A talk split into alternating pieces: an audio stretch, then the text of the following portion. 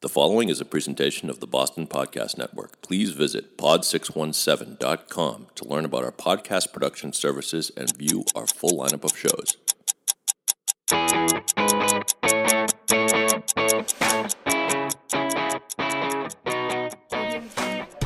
All right, you know, there's a short list of NBA experts. When I talk to you about doing this podcast, and, and you're one of them. You you are an NBA oh, expert. Oh, Please, There's please, no doubt please, about please, that. please. Who, the person we're about to talk to is, in my opinion, the NBA expert, Oh, the well. man you want to go to. Well, that's what I was going to say. There's there's you know this is a Hall of Fame like list, and David Aldridge is definitely at the top of that list. in my book, absolutely. So, David Aldridge, welcome to the Meters Running with Shira Springer. You are a first time, first ballot guy. How does that feel? Well, I appreciate the, the compliments, but there's only one of us, only one of the three of us that is currently talking was able to help me get into the stadium in Brazil at the Olympics so I could watch Usain Bolt run with the wrong credential. And it wasn't me and it wasn't you. so, Yes, I, ha- I have big pull with Brazilian security forces. That is my special superpower, right, David? exactly. We have to get into that Exactly. You got story. me in. I got to see Bolt run. It's awesome. And what I was going to say, it was worth it, was it not? It was totally Yes, worth it Yes, it. was. It, yes, it certainly was. I agree. Thank you again. You're more than welcome. We had a blast. But first, I think we want to we want to go from Cleveland to Rio. We'll start in Cleveland, Yes. the, the less glamorous of the two Slightly. cities. Slightly, yes. Yes, uh, you're on the ground. You're on the ground at the NBA Finals with Cleveland and Golden State. Now, to me, an unbiased observer, it looks like Golden State has us in the bag. We sit here; they're up two to nothing. It looks like Golden State is just dominant. Uh, do you agree? Uh, I think certainly game two was, uh, was they were dominant. Uh, they they weren't uh, really seriously threatened in that game. You wonder how much uh, the way game one went down, the last five minutes of regulation and overtime took out of the Cavaliers. Um, it was it was as down after a game as I've ever seen LeBron James, and I've seen him after his team was eliminated from the playoffs in various iterations over the years. Um, you know, I think great players, especially, they know how difficult it is to win these things. You know, and so when you get a chance to win, and if they, you know, if you win one of those games, you have a much better chance on on the road. It, it took him. It took it took a lot out of him. Now, hey, he's a great player. He's the best player in the league, so anything's possible. Um, but certainly, uh, the first two games, Golden State looks like the better team. All right, so let's go back to game one and what happened with J.R. Smith. Uh, yeah. First of all, did, you know, how does this happen? How does a player not know the score Mm-hmm. at the end of the game? And whose fault is that? I mean, obviously his fault, but you know, you also have what about 12 assistants at this? And I know that I know that in football there's a lot of emphasis on coaches, you know, doing situational awareness. And I think there is in the NBA Right. as well, and you know, every major Right. professional sports. Where does the blame rest for, you know, obviously some of it with JR, but is the coaching staff what the heck Well- happened and who, whose fault is it? Well, I, I, I am reminded, uh, speaking of football, of a, of a time where uh, Washington was playing the New York Giants in a football game, and the Washington quarterback, Gus Frerotte, scored a touchdown and proceeded in, in celebrating to slam his head against a concrete wall and suffer a concussion that required him to miss the rest of the game. And so after the game, someone asked the coach at the time, Norv Turner, well, you know, didn't you, didn't you, you know, say something to them about? And he said, I guess I just didn't realize I should have. I needed to tell my player, my quarterback, not to bang his head against the concrete wall, and I will remember that next time in the list of do's and don'ts. so, um, you know, at at some level, yes, you could say that Ty Lue should have called timeout, or LeBron should have called timeout, or somebody else should have called timeout. At some point, you have to trust your 12, 13 year NBA veteran to know what to do in that situation. You don't have to micromanage every second they're on the floor. You have to kind of trust them that they know what to do in that situation and know not to dribble the ball to midcourt and then pass the ball to someone else with a second left. You know, what I mean, at some point it's it's on them, it's on the player. You know, uh, it, it it does happen. Um, famously, Magic Johnson in 1984 in Game Two of the Finals in Boston, a, game that if the Lakers had won, they probably would have won that series. Dribbled out the last 12 seconds of regulation. They didn't get a shot off He's Magic is as smart as anybody who's ever played this game. It happens. It's not common, but it does happen. So um, it was just a brain cramp. There's no other way to describe it. Um, obviously, he didn't know the time and the score, and, and it was a terrible mistake. Now, you could say that once it was clear he was dribbling to midcourt and had no idea what was going on, that maybe Ty Lue should have run to midcourt and called timeout. Yeah, okay. I, I allow that, that that was a possibility, but at that point there was only like a second left on the clock. I'm not sure what kind of shot they would have gotten off. No, maybe they would have gotten a shot off. I don't know. Can I, what, what was it like? You know, just in real time as you were sitting there watching it, and you know, you're in you're in Oakland, and eh, what is going through your mind? What what was just like? Are you in complete total disbelief? or are you thinking like some reporters might be thinking, "Oh, this is going to be a great story"? In the in the interest of, of of complete transparency, I did not cover the games in Oakland. I am in Cleveland to cover the games in Cleveland. So I was sitting at home watching it, going, "Oh my God, what is he doing? What is he doing?" You know, and literally, and we all had the same thought he doesn't know what the score is. he doesn't know the game's tied. He thinks they're ahead because that's what you do when you think your team is ahead. so it was everybody had the same thought, and we were all right. it was just it was one of those just bizarre things that the pressure of the finals creates. It creates it makes people do things that they don't normally do. David, in your role as a reporter for TNT, you've had a decorated yeah. career at ESPN. Uh, similar situation there, but from what you've done in terms of uh, where you are now and from where you started, take us back through your career and what this road has meant to you and how you've built this uh, tremendous career in broadcasting and in journalism. Well, I mean, I appreciate the very kind words. Um, you know, the broadcasting part of my career was a complete and total accident that I had no idea was going to happen. um, like every red-blooded American boy or girl, I wanted to be a sports columnist. When I started in the business, that was my goal. Um, uh, Shira can certainly speak to that. Uh, when we were coming up in the business, newspapers were still preeminent. They were still the dominant means of communication. And if you worked at a great newspaper like Shira did, like I does and like I did at the Washington Post, um, you wanted to be a columnist at that paper because that was what we all aspired to be. And um, so I did all the, you know, covered all the sports that I, that you have to cover on Washington. Um, and then at the time where I thought I was ready to be a columnist, um, there just wasn't an opening. The three columnists that were in place at the time, none of them had even gotten close to 50 yet. So I just did the math and realized, well, if I want to be a columnist here, it's going to take me an awfully long time. I'm going to have to wait a long time for one of these guys to retire because people don't get fired from their column; they retire. You know, I mean that's, that's how it works. Um, so eh, eh, I wasn't looking to get in the TV, but it just so happened that that's when ESPN called and, and wanted a, a full time reporter on the NBA. It was in that particular period of time in the mid 90s, um, ESPN and other TV stations were hiring print people um, to be their voice uh, in certain sports, and they had hired obviously Peter Gammons, they had hired uh, Chris Mortensen from newspapers to uh, cover those sports, and they wanted me to cover basketball. So that was the marriage. I didn't, I wasn't unhappy at the Post, but I thought television was something interesting that I should try and see if I was any good at it.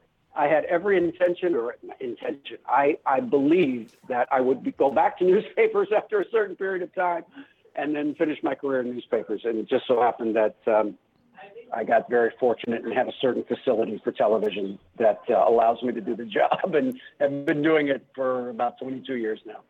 Okay, so in your broadcast and print career, and I'm asking this in light of the, we'll call it the Bryan Colangelo burner scandal. What is the Yeah. most bizarre story you've covered, and where does the burner scandal rank? Wow, that's a good question. That's a good question. Oh well, I think number one, to me, will always be the the Dwight Howard Stan Van Gundy press conference. it wasn't even a press conference. It was a pre-game. It was a, a shoot around. It was the most bizarre thing, if you recall, at the time. Yeah, remind The remind us what that was right. all that whole that whole chaotic Well, scene was. Stan Van Gundy at the time was the coach of the of the Magic. Uh, they were just they were trying to decide what to do with Dwight Howard. They wanted to re-sign him. It became clear that Dwight didn't really want to play for Stan Van Gundy anymore. So there, there was all sorts of speculation and rumor out there that Stan Van Gundy was going to get fired. We had a game. I was with Turner at the time. We had a game in Orlando that night. Um, so we had to go. You go to shoot around in the morning to talk to the coach about the game because he has a game that night, and so we have to get our get our stuff. Um, so I was there, and somebody asked him about the rumors, and he said, "Oh, well, those rumors are coming from Dwight Howard. I know exactly where they're coming from. He's trying to get me fired." Blah blah blah, and it was very kind of, you know, it was good stuff. It was good, you know, material. It was poignant. It was uh, news. And then, literally two minutes into his press conference, out comes Dwight Howard. and he puts his arm around Stan Van Gundy and says, You guys know I don't want Stan fired. I love Stan. This is, you know, he's my coach, and blah, blah, blah. And Van Gundy's just looking at him like, "Eh, What are you nuts? you know what I just said? And it was the most awkward, uncomfortable situation I've ever been involved in. But it was it was unbelievable television. that was so bizarre and weird. Um, so that I think that to me was the one that I was directly involved in. That was so unbelievably strange and odd and weird. Um, you know, there have been others. Uh, you know, the whole Jordan thing with the gambling and the you know the, trip to Atlantic City to gamble the night before a playoff game, and Dave Anderson wrote this column ripping him in the New York Times, and you know, I remember Magic Johnson, who was doing TV for NBC that year, telling us, "You guys are going to drive him out of this league. You're going to make him leave." And we all went, "Oh, come on, Magic! You're just so you're you're over exaggerating." And, all that sort of thing. and he was right. so, that was bizarre. So there's been all kinds of bizarre ones, but the burner, this burner thing, this is. eh, this is this is up there. So what, where, where does where does there. where does the reporting stand at this point? Because last I heard, you know, basically Bryan had admitted that one of the burner accounts was his, and then the Twitter sleuths out there had determined that the remainder were connected to his wife. And Mm-hmm. the you know the 76ers are in the midst of an internal investigation into what's what, and Colangelo's Right. job is obviously on the line. Correct. Uh, as, as I always like to say, events may overtake us in this situation. uh, but the, but the current th- that is exactly where we are. Is that the team is in the process of internally investigating what happened. I, mean, I think it's. I don't think it's going to take all that long because basically, once you confiscate cell phones and once you um, do a you know fairly detailed uh, electronic search of emails and things like that, I think you can you will be able to find out rather quickly where these tweets came from and who, whose whose phones, whose whose laptops they came from, and that will tell you the answer, right? I mean, so Bryan Colangelo has said that he had one account, he didn't tweet at all with that account. He just used the account to see what other people were were saying about his team and about the league, and you know that's his story, and he's sticking to it. So we will find out if that's true. Then I think he may have a chance of surviving. But if it's determined that some of the tweet did come from one of his, you know, media sources, whether it's the phone or the laptop, then he's done.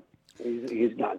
Um, and so we have to wait and see forensically what they what they find out. What the world has come to. Yeah, it's such a bizarre situation. Is this the least likely guy in the NBA that you would say, hey, someone's going to have multiple burner accounts? Bryan Colangelo? Well, you know, I mean, you look, I, I have been doing this long enough to know that you shouldn't be surprised by what anybody does when nobody's looking, right? I mean, that's just, that's just the nature of humanity is that people do things that you would never expect them to do.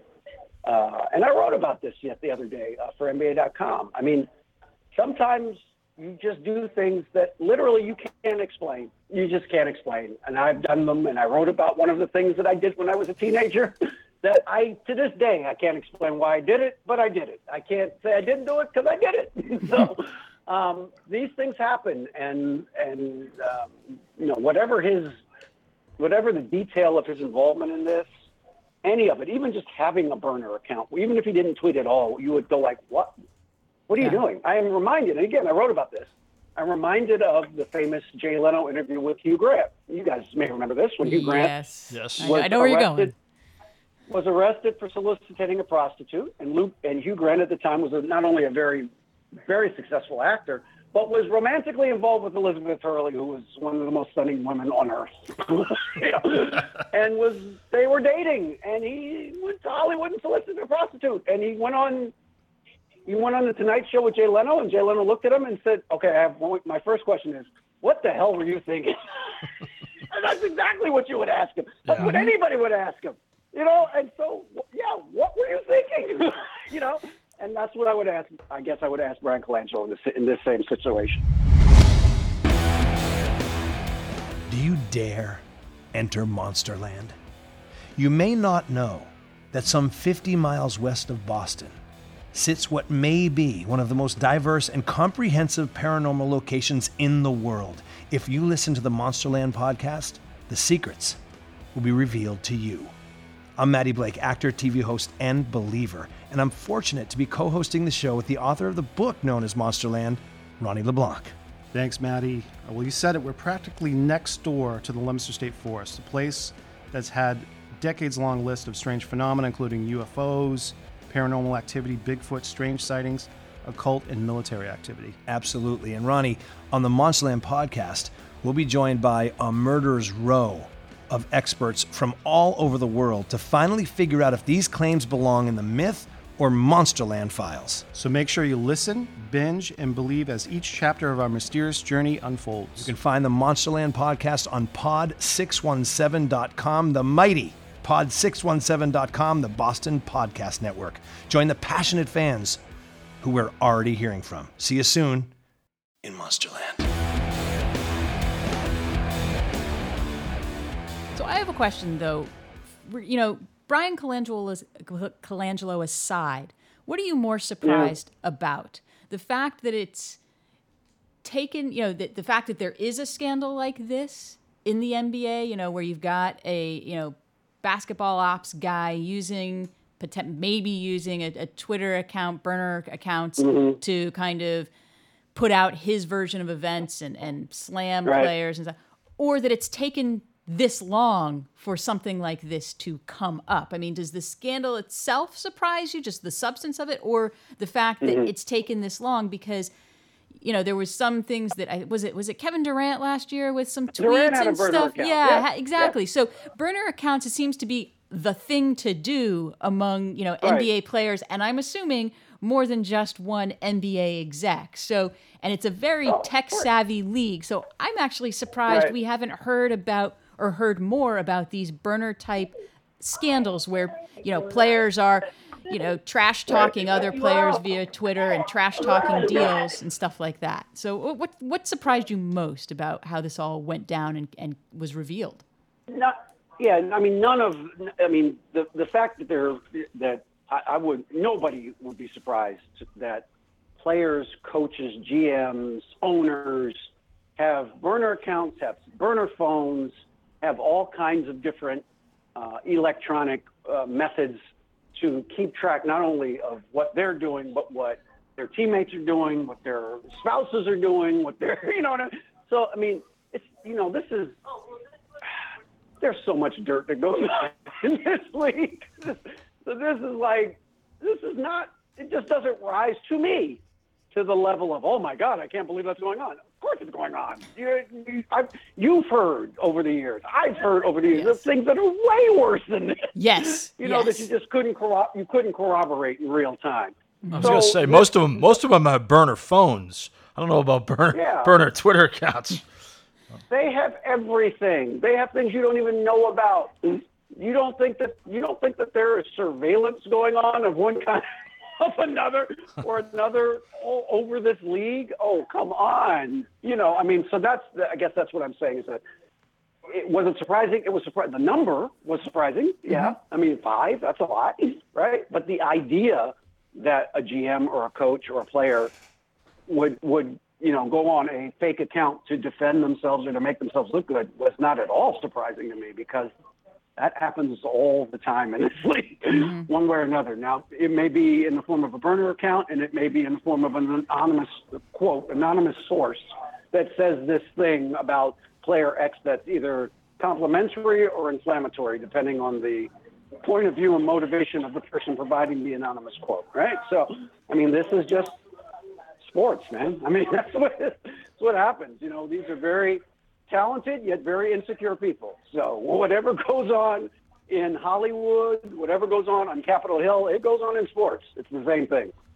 David, uh, before we let you go, because we know you'll be on this burner story throughout the summer. I'm sure there's no place you'd rather spend uh, on a, than on a burner st- on a bur- burner story. But LeBron James, will he be back in Cleveland? And if he's not back, where is he going? Uh, I don't know. I mean, the honest answer is I don't know, and nobody knows. I don't think. Um, I, I would say this that while I think he's, you know, I'm sure he, if they lose the finals, he'll be frustrated. He'll be, you know, unhappy. Uh, if you look at every, all of the potential landing places that everybody has talked about, if you really look at them under scrutiny, most of them tend to not make sense if you really pay attention to them because of the current personnel they have on the, on the team. Now, could you change all that personnel? Sure. But the initial places you look at, like let's take Philly for example. I mean, a lot of people said he, may go to Philly, and he may well go to Philly. I don't know. Colangelo look might, you know, roster- need, need another burner account to make that one happen, or another Right. seven or eight. Yeah. Right, but if but if you look at the roster of the 76ers, you know, and they have the guy who's probably going to be rookie of the year and Ben Simmons. Ben Simmons can't shoot. Okay, he can't shoot the basketball more than further than 10 feet. How does someone who can't shoot work with LeBron James, a guy who needs the ball, by the way? Not well. How does that work? It doesn't work. now, are you now? Could you trade Ben Simmons? Sure, you could. I don't know that I would trade a 22, 23 year old rookie who's the rookie of the year, point guard. As great as LeBron is, he's 33, 34 years old. That doesn't seem to make a lot of sense. Yep. Um, you know, again, LeBron has to have the ball to, for for any of it to make sense. So you look at that. You look at Houston, same thing okay, they got within, you know, a half of getting to the finals with the team they have. And I'm not saying they you couldn't figure, you know, you wouldn't gladly take LeBron James if you're them. But what does that do to James Harden? James Harden's used to having the ball in his hands. He's used to shooting the ball a lot. So is James Harden going to just take the Chris Bo- Bosh role and just stand at the corner and wait and just, you know, or stand at the top of the key and wait for LeBron to pass him the ball? Eh, It doesn't make a lot of sense. Um, so all of the things, all of the teams you look at, when you really look at them, you kind of go, I'm not sure. So what I guess what I'm saying is, it wouldn't shock me if LeBron stays. Now I'm not saying that's what's going to happen because nobody knows, but this this franchise has made it clear they'll do whatever he wants them to do in order for him to stay. And so, why would you leave that? This is home. You've won a championship here. Your family's here. Your kids start in high school next year at the high school you went to, by the way. Um, so, you know, Jim Valvano used to say, "Don't mess with happy," right? So, um, so I don't know is the answer, but I think there's more chance than people are real are giving that he might just wind up staying here. All right. As, as promised at the beginning, we're to go from Cleveland to Rio. Do you want to tell them what happened with Usain Bolt, the whole kind of bizarre craziness? How I, how I it wasn't snuck. It wasn't, it wasn't that bizarre, actually. I just snuck you in. It wasn't bizarre. It was just me being stupid and you helping me when I was No, stupid. no, I, I had the wrong I had the wrong credential. With a credential, you know, that the Olympics, you get a very specific credential that allows you to go to very specific venues. And the credential I had allowed me to go cover the basketball games because that's what I was there to do. It did not allow me to, for example, go to the volleyball. I wanted to go to the beach volleyball venue because it was right down the street from where we were staying and I couldn't get in because I had the wrong credential. So when uh, when Bolt was running in the final, the hundred final, I was really torn. I was like, wow, I really would like to see this because this is the last time he's going to run, and I've never seen him in person, and I know the place is going to be packed and blah blah blah. And so I said, you know what? What the heck? I'm just going to go down there and just see if I can walk in. I don't know. you know, see if I can make a deal with somebody. And the fabulous Shira Springer was so nice to kind of be my beard almost. Oh, what she have to And- translate or something? no, no. It's just no, I just been there day after movie- day, so I sort of knew how you could. You knew the ins and outs. I knew how you could get around she knew how, she knew where to go. She knew the entrance to go in, and she also knew the very very important role, which is if if if the people at the creden- if the people who are at the security office see you talking to somebody else, then they're automatically assume well they must know where they're going, so they're not paying any attention to us.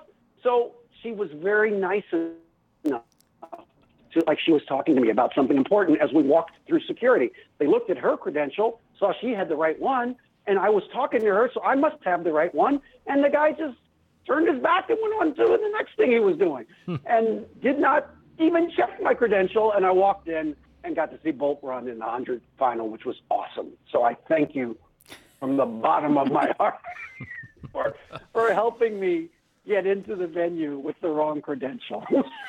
Says something about Olympic security and, and, you know international does, security of sporting events. It does. Yeah. What does that tell you? uh, don't, don't even go there.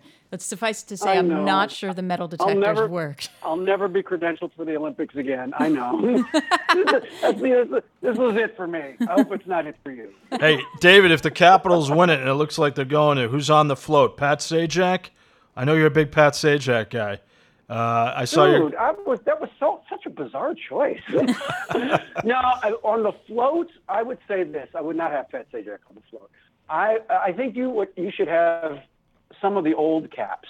Like I think Rod Langway, Mike Gartner, people like that that were there when they were really struggling to become relevant in in DC. Um, people like that. I think it would be nice to have Abe Pollin's widow, Irene, on the float. Um, they were the ones that brought the Capitals to DC.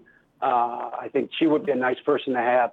And then if you want to have a celebrity, I mean, you could have Sajak, I guess. But I, I said this the other night on Twitter. I think you, there's Pat Sajak's not from DC. He lives in DC. He lives in Annapolis actually now. Um, but he's not from the DC area. I would have people who are from the DC area, like Dave Chappelle, Sandra Bullock. I mean, there's lots of people who are from the DC area that you could have on that float that actually grew up in the DC area and know the city. And I'd have one of those people on the float first. Yeah, I think that's a good call. I'm with you on that one. Yeah.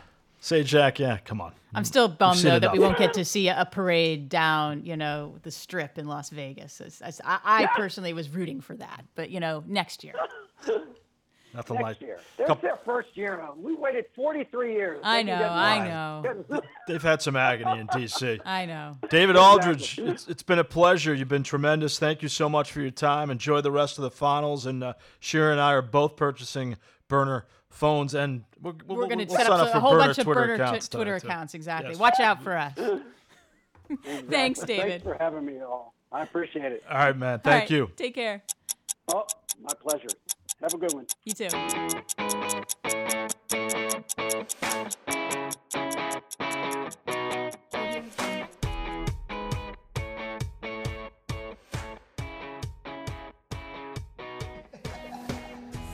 Do you like old horror movies? Do you enjoy cheesy special effects? How about bad dialogue? Well, if this is your cup of green tea, then you need to hear my podcast. I'm John O'Neill, the host of Fright Night, which you can find on pod617.com, the Boston Podcast Network. Get your popcorn ready, keep the nightlight on, and listen to Fright Night. All episodes at pod617.com, the Boston Podcast Network.